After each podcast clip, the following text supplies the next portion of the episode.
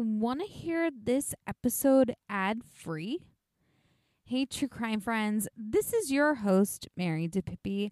And if you would like to hear your true crime in academia episodes completely ad free, consider going to patreon.com slash ivory tower boiler room and become a subscriber. For $5 a month, you not only get access to now ad free episodes of True Crime in Academia, but bonus episodes as well.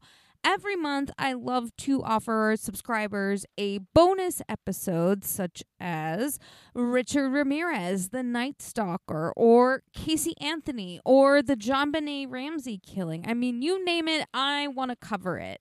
So, the only way you can access that is to go to patreon.com slash ivory tower boiler room and become a subscriber today.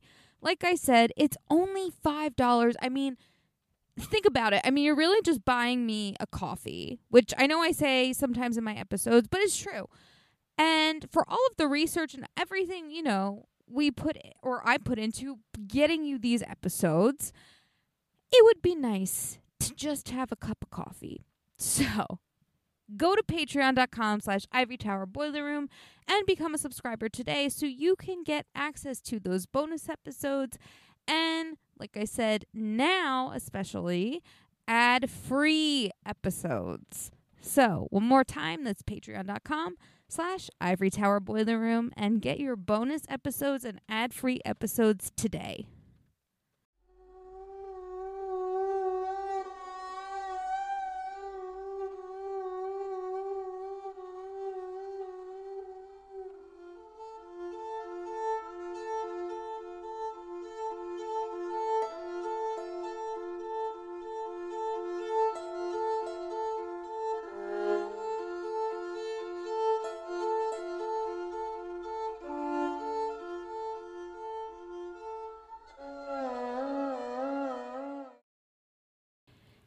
true crime friends. Welcome back to another episode of True Crime in Academia. I am your host, Mary DiPipi. I hope you all had a wonderful week this week. Um, my week was just okay. Nothing crazy really going on, you know.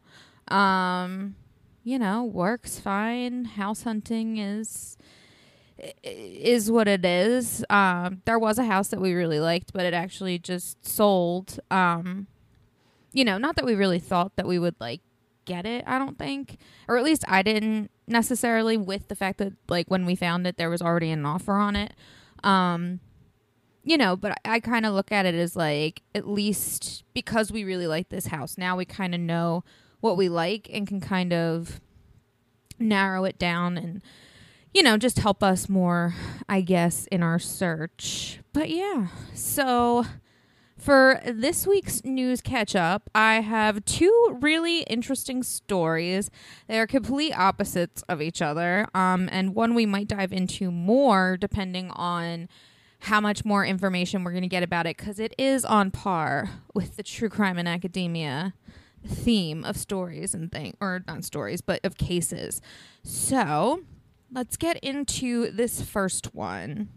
So, on July 19th, the LA Times reported that over 400 deaths have been linked to a doomsday cult in Kenya. Detectives on the scene have exhumed 12 bodies believed to be congregants of a pastor Paul Mackenzie. It is believed that the people that were killed or died that they're finding were told to end their lives in order to meet Jesus by said pastor. Thankfully, though, 95 of those people were rescued from this, you know, suicide slash murder plot. The alleged cult is said to be based in a forested area in Malindi, which is a southern coastal area of Kenya. Hopefully, I pronounced that correctly. Um, but after Mackenzie's, this happened after Mackenzie's church had closed down in 2019. It was stated that his teachings were very controversial and that one of his preachings included asking children not to go to school. I don't know. For me, that is just. It's a different type of manipulation because you're not only have you got the parents on board, now you're essentially getting these children to think that they're in a position to make such a decision. And I just find that to be so manipulative because I feel like, you know, when this is the case, you know, he's telling them, yeah, don't go to school and making them think that they're adult enough to make that decision. He's, I feel like he's hoping, and that's if he did this, because this is all alleged right now, um, that you know, he did that in hopes that they will be able to say yes to wanting to off themselves when the time came. But that's just my take on that. And it's just, it's, I mean, it's disgusting regardless, but, you know, it's even more gross when you have dead children, you know? Now, Mackenzie, along with 36 other suspects, are currently in police custody, but they have not been officially charged. Mackenzie, however, was previously arrested and released on bond for the disappearance of children. The exact number, I am not sure. And it is presumed pretty much that these children are dead and thus victims of this plot to, you know, commit mass suicide slash murder on Mackenzie's part. Now, sometime last month, some of the 36 suspect and some of the 95 survivors went on a hunger strike while they were either in custody or at the rescue center, respectively. The prosecutor actually took the hunger strikers to court for their attempted suicide. Most of them, this whether survivors or victims or yeah, survivors or suspects, they agreed to start eating again. However, one of them did die while in custody because of this. A total of 613 people have been reported missing to the Red Cross, and detectives are still finding mass graves. Pathologists tasked with trying to identify some of these people are having a hard time matching DNA because most of the bodies found at this point are badly decomposed. The president of Kenya stated that this event was akin to terrorism, and he also vowed to investigate these kinds of crimes and individuals who use, quote, religion to advance their heinous acts, end quote.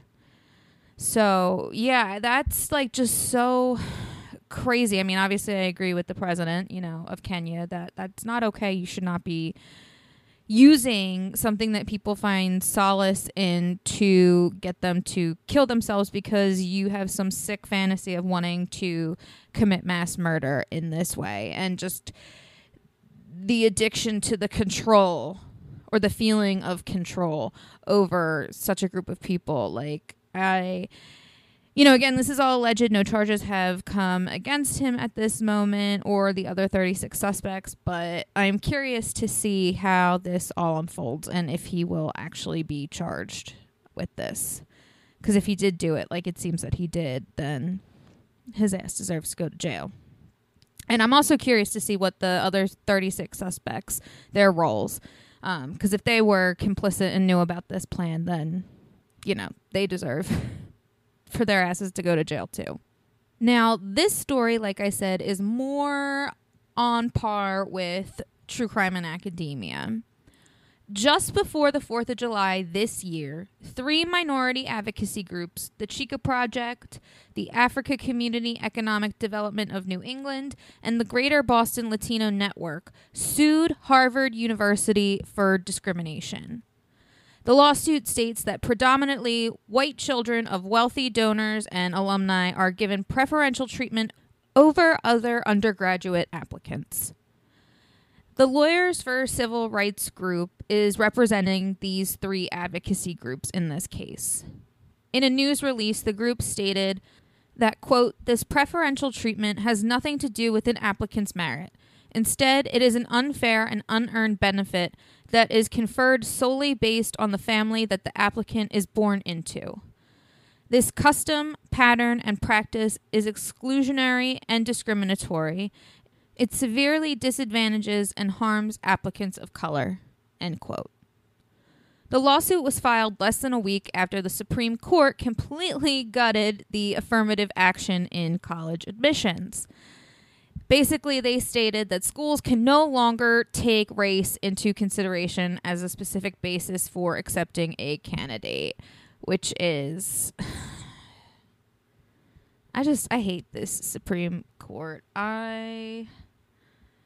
That's all I'm going to say about that. Earlier this week, the U.S. Department of Education began their civil rights investigation into Harvard. They will basically be probing whether these claims made in the lawsuit against the university are valid and founded.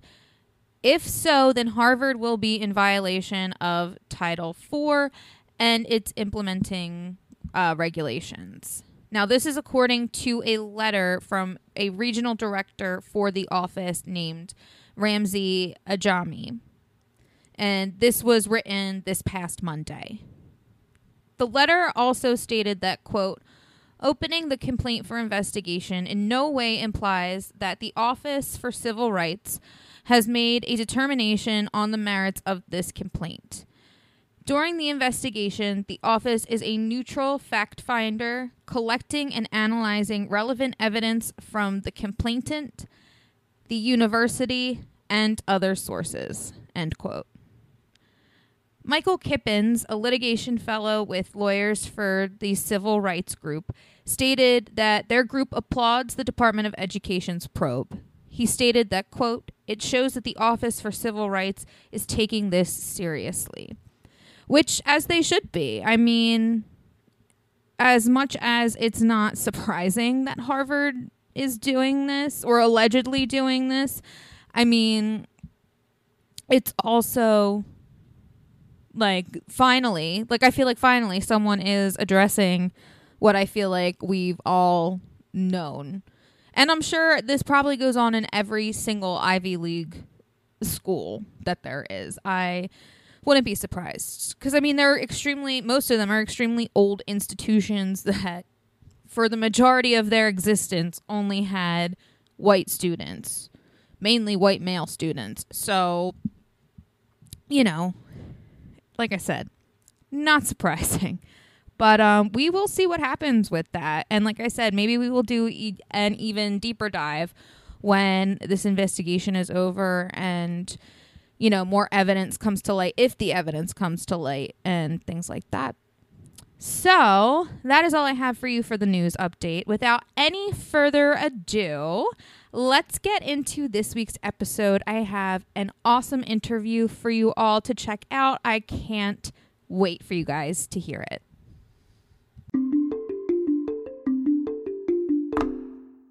LGBT stories are universal, but each one speaks to the individual heart and soul of the writer telling it. Do you have a story to tell? Or have you been moved recently by an LGBT book, film, painting, television show, or other form of media? Then the Gay and Lesbian Review wants to hear from you. The GNLR believes in bringing awareness to queer art and artists through reviews, commentary, and thought pieces in which the author relates their personal lives to a particular piece of art, a novel, a movie, or what have you. In addition to the print magazine, the GNLR also publishes articles on its blog as well as personal essays on its popular Here's My Story section on glreview.org. That's G L R E V I E W dot org. To learn more about submitting an article for the GNLR, visit their writer's guidelines. The link is located at the bottom of the homepage. And if you have any questions, email publisher Stephen Hemrick. That's S T E P H E N dot H E M R I C K at glreview.org. The GNLR and its readers can't wait to see what you have to say. Hi, I'm interrupting what I know is a riveting discussion because I have to talk to you all about one of our sponsors, Broadview Press. Broadview Press is an independent academic publisher for all of your humanities related book needs.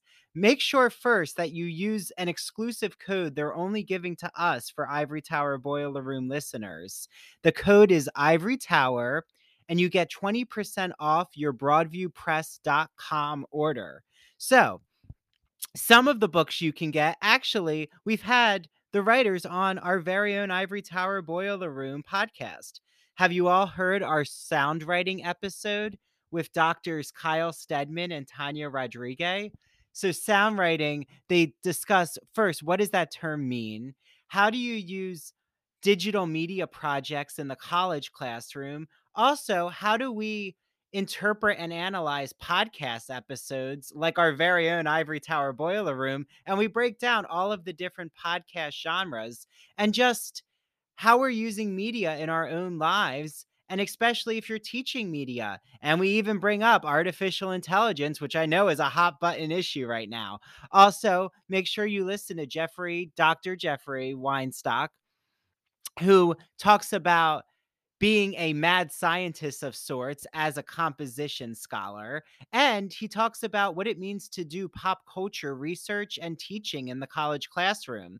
Then in the fall, we had Dr. Anne Stevens on to break down what it means to be a literary theorist. And we even play a really fun literary criticism game where Anne uses all of these different theories to approach the Wizard of Oz film. So it's such an enjoyable episode. We love having the Broadview Press sponsor our podcast. And again, Use that code Ivory Tower for 20% off all of your Broadview Press texts. I can't wait to feature a really exciting episode with Broadview Press about the philosophy of sport. So that stay tuned is coming up in our summer season.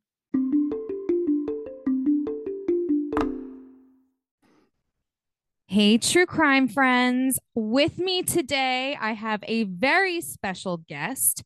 He is the host of the podcast, That Old Gay Classic Cinema, and he is currently studying English at Lehman College. And today, I am so excited because some of you are probably wondering, like, okay, he studies English, he does, he talks about gay film. How does this possibly fit into true crime? Well, he is working on a case study as part of his English courses and stuff at Lehman College. And it is all about the connection between fairy tales and female poisoning. See, there it is. See, that's the connection right there, guys. So, without any further ado, thank you so much, Christian Garcia, for being here. Mary, it is my honor to be here. Thank you so much for allowing me to, to guest on this episode, on this very special episode. I cannot wait to mm-hmm. discuss what we have in store for today. Yes, I am so excited. So, as I mentioned in the introduction, you basically are pointing out some of these parallels in fairy tale poisonings, some famous ones like Snow White and the Poison Apple, um, with other present or not really present day, but obviously real women who poisoned people. Mm-hmm. So, how exactly did you think this up? It was actually um funny enough, it was my professor who gave me the um, initiation to go about it because my first um my first version of this case study was going to be about male killers and their backstories seeing how they kill what their what their motivations were. And then during a lesson uh the past semester she was like she said you know you it doesn't have to be set in stone. You could change it. Like she gave us the idea. She's like you could use poisoning. Women who use uh, poison as their as their weapon of choice. And i said you know what? It clicked in me and then I said, you know what? I could do a parallel between fairy tale villains, female fairy tale villains, and compare them, mirror them, if you will, with with um with past cases that I that I researched. And it was very interesting, everything that I dug up and everything that I was able to unearth. And it was very scary, yet at the same time, it it mirrored what these fairy tales were like. And some of them are actually based on real life. I never knew that. Really? Mm-hmm. I didn't know that either. Which mm-hmm. can you elaborate on which I ones? can. Let me open up. Because I'm so I you know, they're so always so much more brutal than the Disney version that we're all accustomed to seeing. Oh yes, Disney And- kind of watered it down for. but I mean, with um, let me see, where did I put it? Uh, oh, there we go. Uh, so in my case, did I said um, when we analyze fairy tales, they can show us a bit of our soul underneath. But in truth, they are based on real life people. The tale of Snow White is based on the life of Marguerite von Waldeck in a, six, a 16th century noblewoman. Her brother employed young men to work in mines to gather the jewels they found out. They found, but because of these backbreaking commands, the children were slowly deformed, giving them the label of dwarfs. Even the poison apple is steeped in truth. Before the young deformed children went to work in the mines, an old man who they suspected stole from them gave them gave each of them a tainted apple. Crazy. It's insane how the Grimm fairy tales, how the Grimm brothers actually took something from history and they were able to weave it as well as using history themselves to weave some sort of moral lesson for children. Yeah, it's always and it's always interesting that these very intense stories do have like a moral behind it and sometimes you know not to say that kids these days are soft but i mean like compared to the children who had to grow up with these actual stories i mean god help them like oh my gosh you know I mean, actually, they, they were used as like um cautionary tales. I guess that's what fairy tales are called nowadays. But um, they're like, oh, you know, they're used as legends where like or or lessons for kids like say like, oh you know if you don't do this and you'll get in trouble just like hansel and gretel or if you don't do this then you'll get then you'll get pushed down a well or something. I don't know just just something. Just something horrible's gonna happen something to you horrible. if you don't do your chores if you don't do your chores something bad is gonna happen to you just exactly. do your chores and such grave grave consequences. I mean scare Yes. tactic was high back then. I mean imagine kids now they're like no yeah. care. Do what do your worst. And then I- then they were like yeah we're gonna we're gonna listen to mom about that. Let's Yeah. not let's not let's not make a a breadcrumb trail. Let's Yeah. let's stick to the path that we know So, aside from fairy tales, you also talk about two serial killers, not just like one off killers, but two actual female serial killers who used poison as their method of choice. And they are Velma Barfield and Jane Toppan. Now, how, when did you find out about them? When did you decide you wanted to use them for your case study? Or, you know, like what kind of came first? Did you know about them first and kind of were like, okay, these are perfect? Or did you have to do some digging to find them? you know google helped a lot you know I love Google. Shout out to Google. all i did was type in female serial killers using poison and i found these two women at the top of the list um first was jane uh Toppan who i think is kind of the pre nurse Ratched of the group. Mhm. and not to mention that she was a nurse and she killed her patients. Um but the weird thing about it is that she loved to watch them suffer in pain and ultimately Yeah. die. That was the really weird thing but i guess that's what serial killers like to do. They like to view their victims in pain. They like to view the end result and not really have any conscience as to the consequences um Mhm. I mean, she killed her elderly patients and stole their belongings. She later killed her landlords, other nurses, and fellow doctors without being detected until she used a metallic poison on one of her victims. And that was how she was caught. An investigation was uh, shortly sparked. Which is crazy to think that, like, I mean, obviously, I think, accord- if I remember from your paper correctly, Mhm. she was around like the late 1800s, Yes. that period. So, I mean, obviously, the police force was not really a huge thing back then. Obviously, they have no sort of investigative skills or, you know, the amount of knowledge that, you know, the police officers today do. Um, but uh, you know, the fact that it was like she messed up. That's how she got caught. Like it was literally one thing she messed up. And it's just crazy to think that she never would have been caught. She killed. She killed 31 people in her time. Crazy. Mm-hmm. Like today, obviously Craziness. that would not fly because you know, we have we can see these patterns and we understand. You know, but even still, sometimes they slip through the cracks and you still get like some of these killer nurses that are out there that are just You know, it's trying Mhm. to be, you know, angel of death. I hear, yes, I fully agree. No, I've been rewatching a lot of SVU recently, um, Mm-hmm. binging on that, and it's it's it's amazing how much uh police officers and FBI psychologists can detect what certain serial killers' ticks are. And I love that about this show is because they're able to to view it through the lens of both the the the the investigators and the criminals themselves. So, Mm-hmm. you know, Yeah, I know the psychology behind why people do these things and how they do them and how people can pick up on those traits and kind of narrow down. Now, granted, it's not a perfect science. You know, there's obviously exceptions to every rule that exists, but mm-hmm. you know, at least there's something, you know, that they can do and try, you know, attempt to figure out. So Exactly.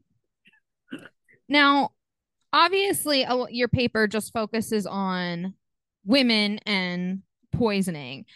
Why do you think statistically that poisoning is considered to be like the first murder choice or first method of murder choice for women?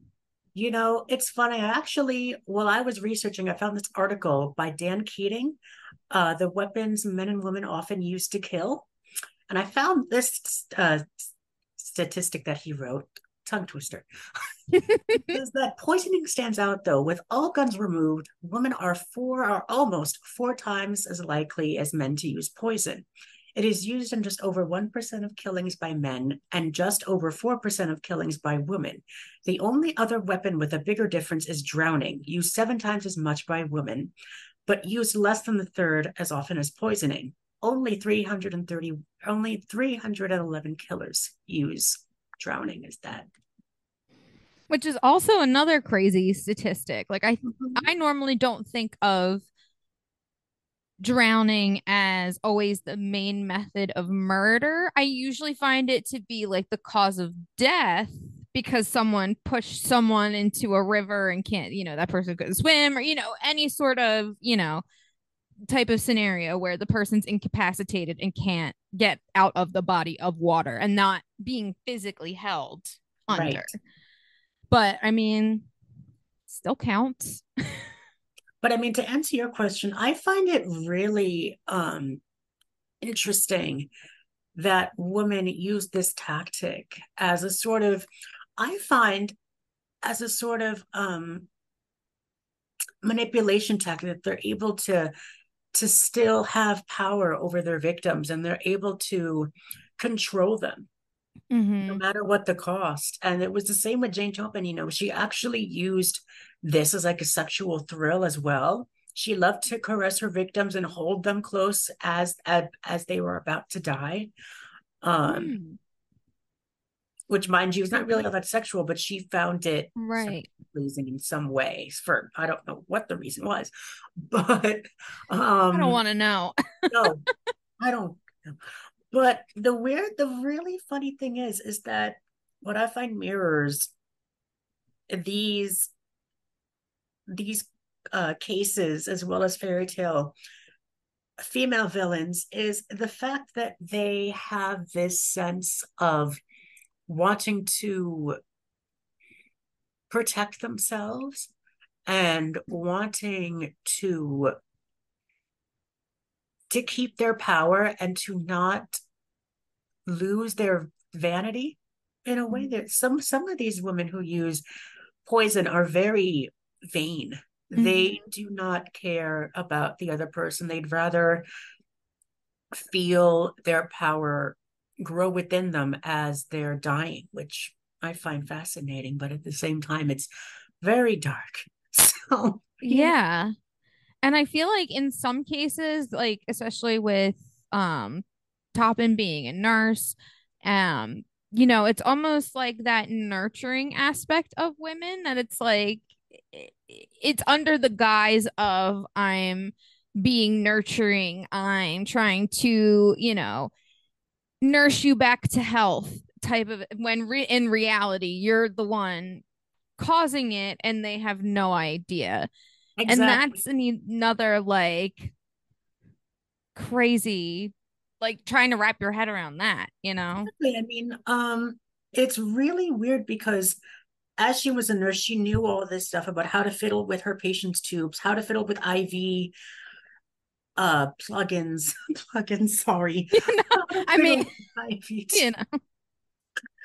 Um and she was able to poison them that way directly with just kind of maneuvering it into her own design which i find mirrors a lot of what these fairy tale villains have in common is that they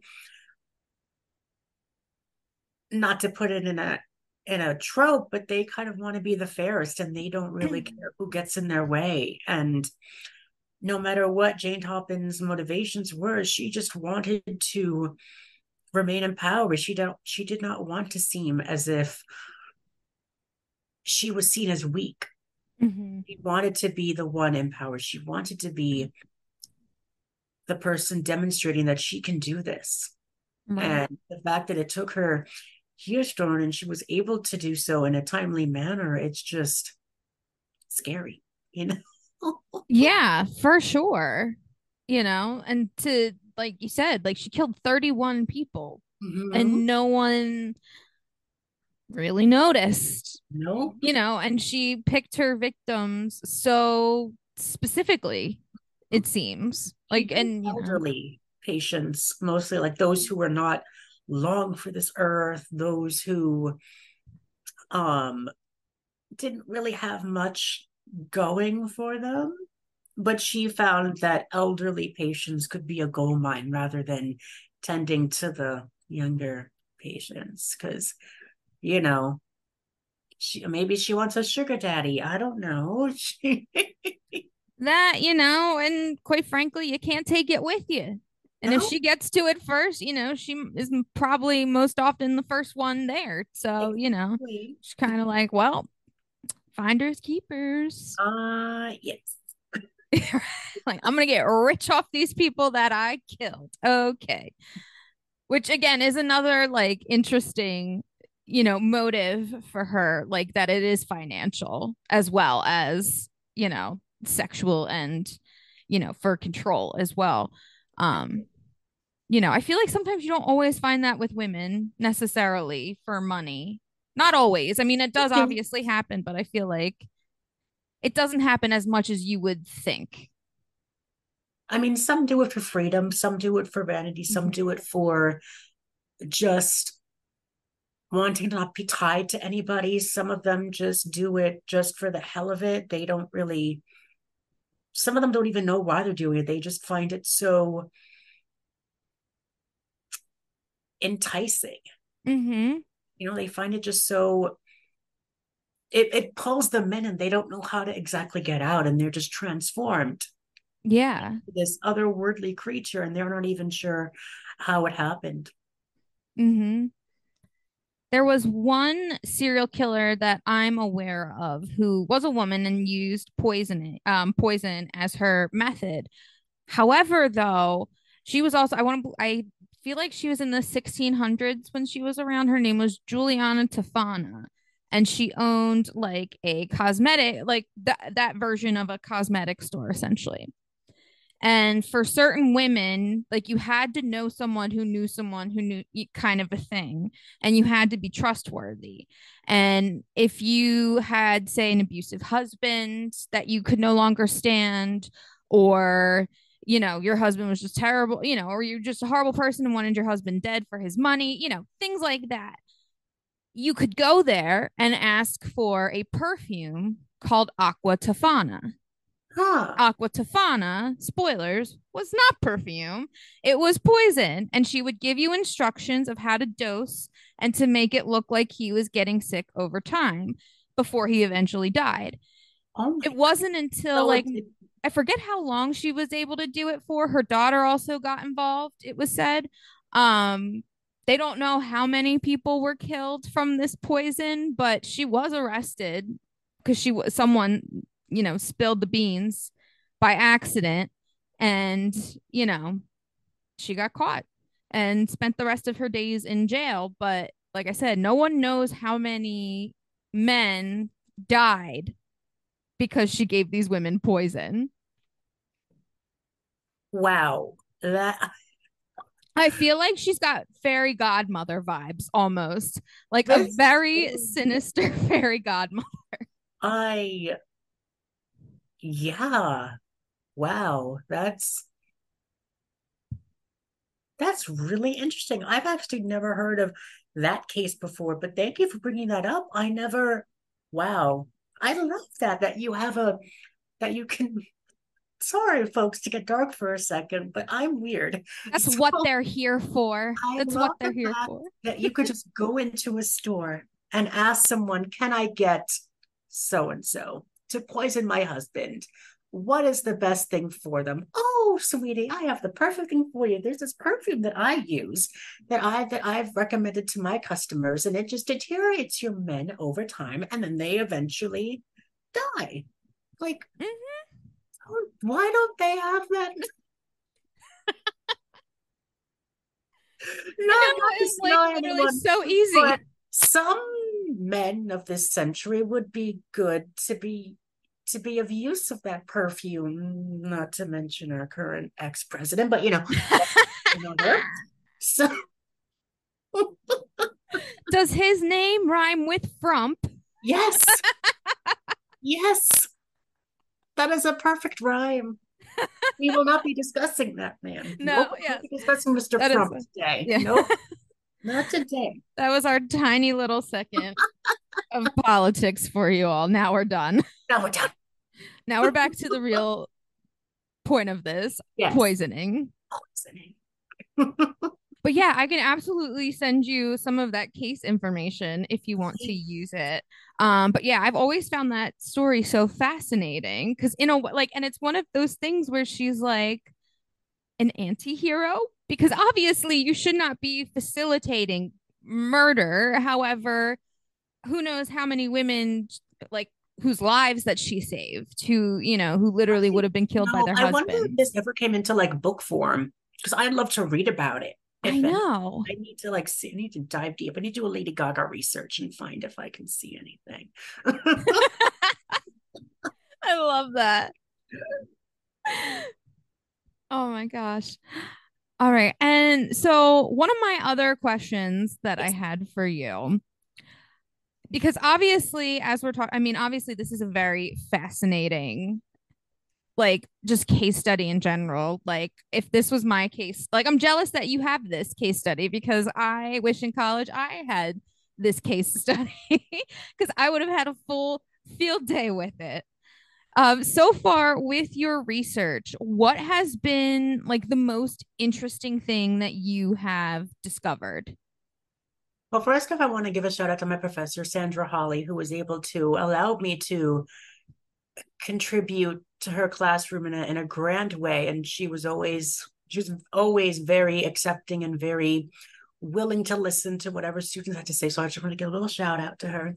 Um, but what I found really interesting while researching this was how much I didn't know about some of these women and some women that I was going to use, but some of them just didn't make the cut. And I just found these two women as, as well as uh, Lucretia Borgia, um, who I also found was one of the very first women in the medieval in yep medieval times renaissance medieval renaissance one of those types, to use um, poison as her own weapon of choice as well.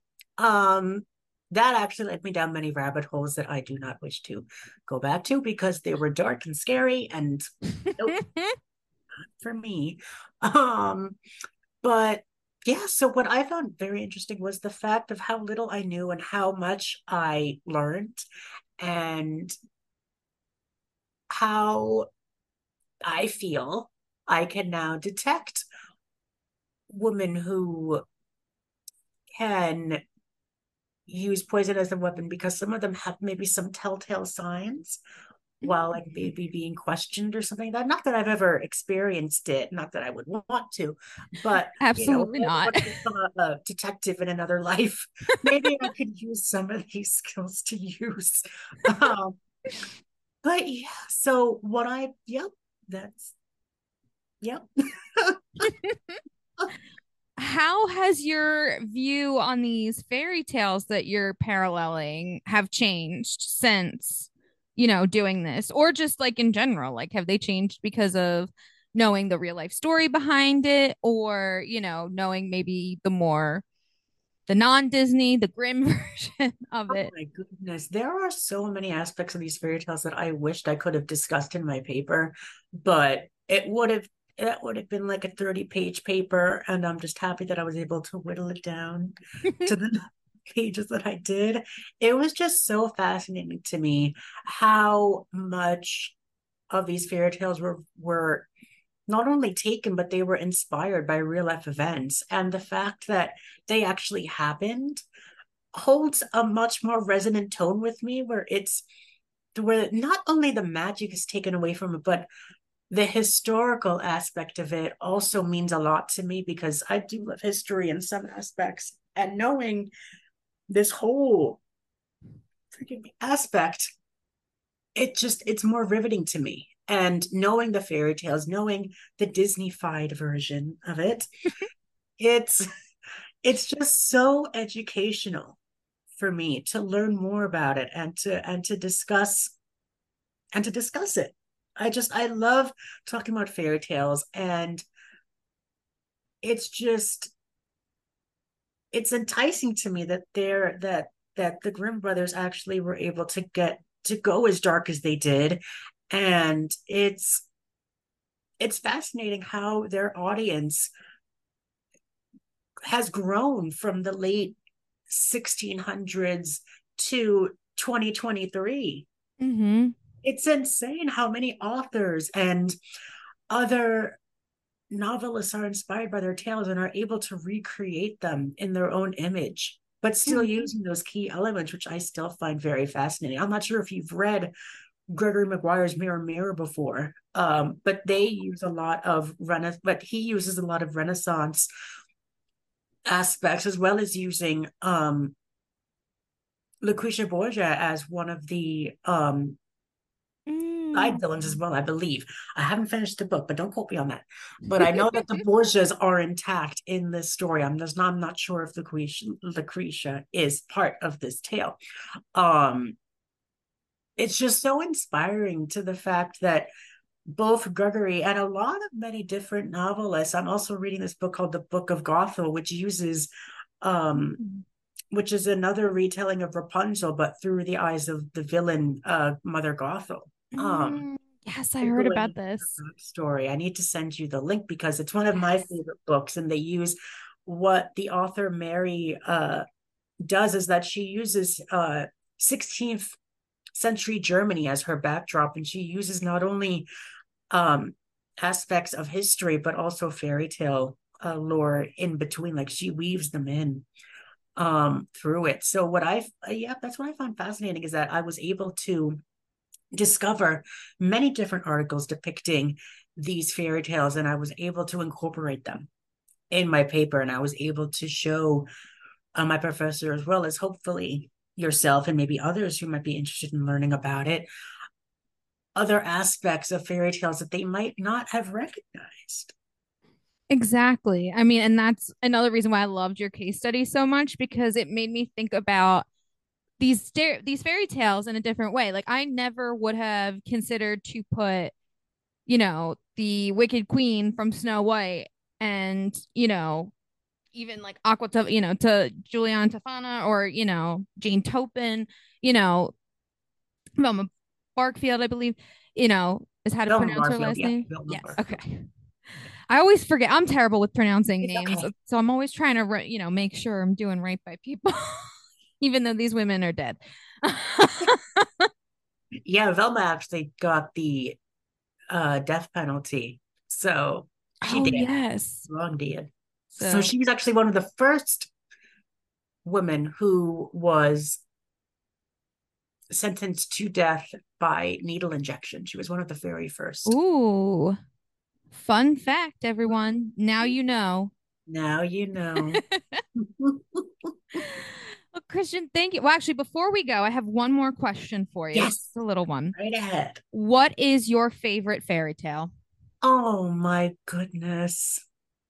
If you had to pick so one, many. If I could just if I had to choose one, I know. I'd have to say Rapunzel. Not only the Mm. fact that we had to deal with being locked up in our houses as if we were locked up in yes. grand old towers during the early stages of the pandemic, which I found very comforting. But also because I'm an Mhm. I'm an introvert, it's like I don't care. I'm not going Same. out anyways. So Same. I just find the tale of Rapunzel so invigorating. Not Mhm. only for the the here the the heroine of the tale, but also for the villain because I love me some baddies sometimes. Yes. yes. I love it.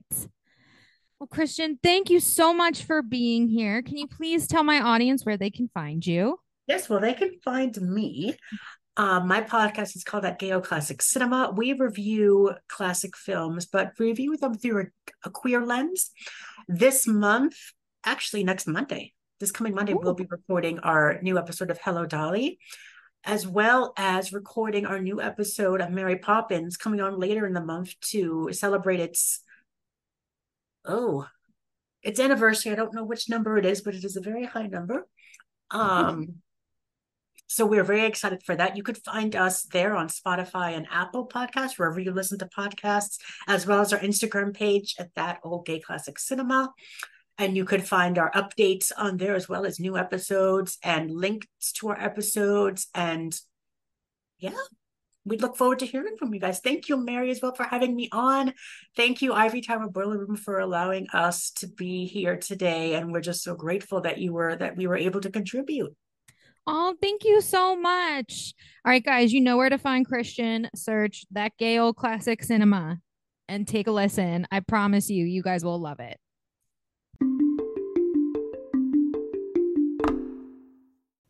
Hey, Ivory Tower Boiler Room listeners and true crime friends. You've heard me gush over this incredible woman and her beautiful products. I'm talking about Mandy Made It. Mandy makes customized and original crochet and Cricut goods. They are the perfect, unique, one of a kind gift for literally anyone in your life. And she makes incredible home decor. I still have my pumpkins that I put out every fall. I just love them.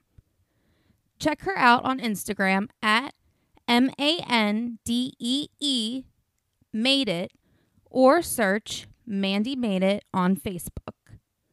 To order, just slide into her DMs, and if you mention the Ivory Tower Boiler Room, you will receive a free personalized gift with your first order. So, go on Instagram and look up at Mandy Made It, and Mandy is spelled M A N D E E. Again, her handle is at Mandy Made It, Mandy spelled M A N D E E, and order today. Hi, this is Andrew. So, you know, when I'm not here in the Ivory Tower Boiler Room, sometimes I'm actually invited to be on other podcasts as a guest. Well, there is one podcast run by Christian Garcia and um, his co host, Nate, that I absolutely love. It is called That Old Gay Classic Cinema. So, calling all you classic cinema fans out there and those who love queer theme cinema, which I think there's a lot of you who are listening right now where you've uh perked up. So follow them on Instagram at that O O L Gay Classic Cinema the first ever episode I was featured as a guest. It's The Sound of Music. I got to talk about being Captain Von Trapp in high school, and it's just such an exciting conversation. They've also featured discussions about Gone with the Wind, The Wizard of Oz, which features guests from uh, the podcast The Garland Gab and Down the Yellow Brick Pod. There's a deep dive of Cinderella, and recently they had an episode on the film Giants, starring Elizabeth Taylor, Rock Hudson, and James Dean. And actually, one of the uh, guests, Lauren Randall, I know from Stony Brook University's PhD English department. So shout out, Lauren. Um, you can listen to that old gay classic cinema on Apple, Spotify, wherever you listen to podcasts it's definitely such a great listen. So why not listen to it after you listen to this current episode on the Ivory Tower Boiler Room? Thanks for listening to the Ivory Tower Boiler Room. This is Andrew Rimby, and I'm so thankful and grateful for all of you listeners. Make sure you follow the Ivory Tower Boiler Room on TikTok and Instagram at Ivory Tower Boiler Room, on Twitter at Ivory Boiler Room, and we even have a Facebook page if you want to follow us there head to our Patreon, patreon.com slash ivory tower boiler room. $5 a month gets you ad-free episodes, video interviews, and bonus episodes. You also get our True Crime and Academia series with Mary DiPipi. Thanks to the Ivory Tower Boiler Room team. Mary is our chief contributor. I'm our executive director. And we also have an amazing group of interns. They include Andrea, Caitlin, Sarah, Rosie, and Sheila. Thank you all.